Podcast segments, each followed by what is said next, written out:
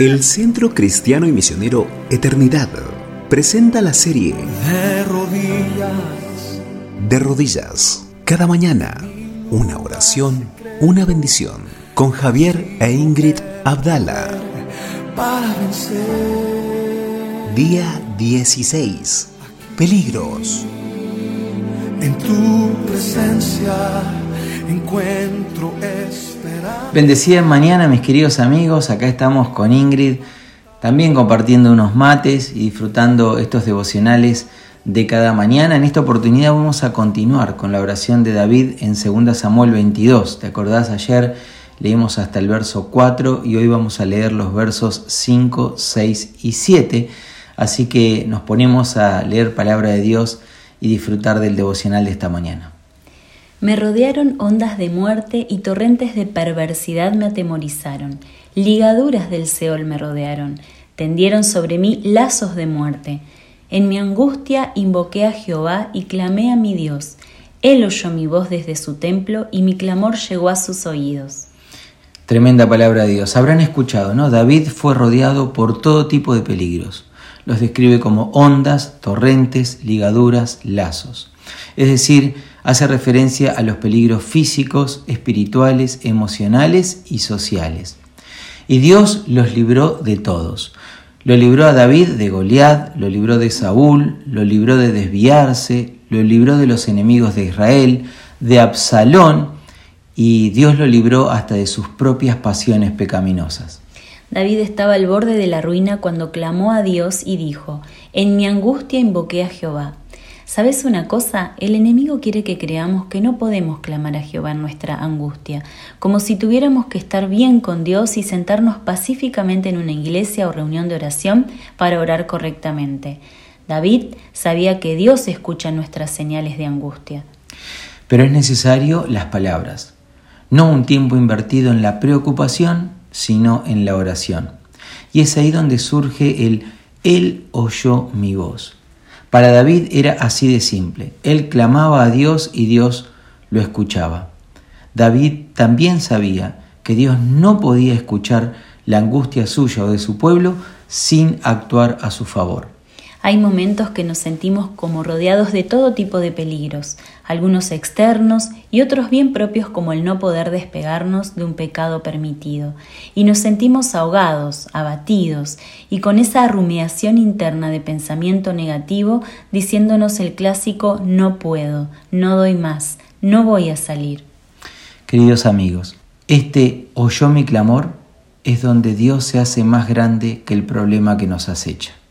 Y Dios nunca es pasivo a una petición de un corazón sincero y que lo busca genuinamente. Te regalamos la frase del día para nuestros estados.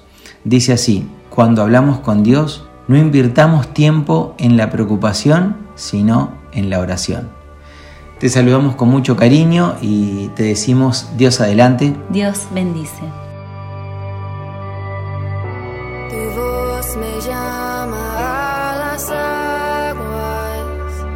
Donde